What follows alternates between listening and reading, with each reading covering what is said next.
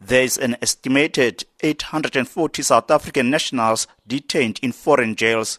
Just recently, a group of distressed young South Africans were detained for close to 100 days in China for violating work permit regulations.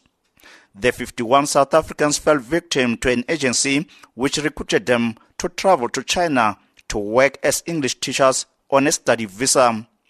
They've since been brought back home after the intervention by the Department of International Relations and Cooperation. Charles Venter, who's one of the fathers of the freed victims of the visa scam, has thanked government for their assistance in securing the release of stranded youngsters and has advised citizens to conduct thorough research before embarking on foreign travel. Um, what we have learned in hindsight is uh, what we should have learned prior to our kids departing this country. And then speak to DIRCO, speak to your laws and immigration areas and confirm that you know what you are about to let yourself into. Because it's, it's the uninformed that creates the problem at the end of the day where DIRCO then needs to jump in. And then it's a little bit too late at that stage, you know. Get it right down to ground level and then it will take off, definitely. Meanwhile, the Department of International Relations and Cooperation says the three remaining South Africans detained in China will have to undergo judicial processes before being released or deported back to South Africa. The three are believed to be the masterminds behind the visa scam, which saw a group of young South Africans left stranded in China. Deputy Minister of the Department of International Relations and Cooperation, Reginah Mhaule, says the three alleged masterminds of the visa scam will have to be prosecuted for violating the Chinese immigration laws. The three that are left in China, we are seeing they are the ones who were serving as the recruiters. They were recruiting the rest. The perpetrators are the ones that are remaining.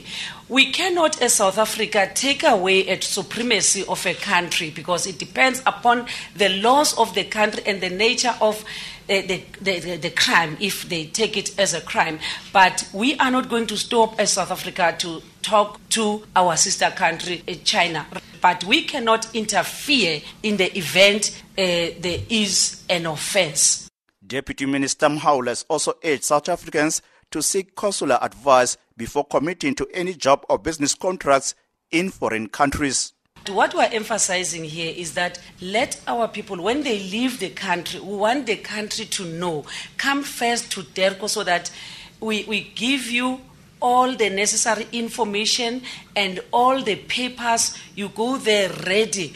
But we are saying in the event we don't have a mission there, there will be a mission next door. But there will be a way in which South Africa is communicating with that country and that we are going to use because you will know how to communicate with DIRCO back home and you will communicate with us and will always find a way of communicating with you.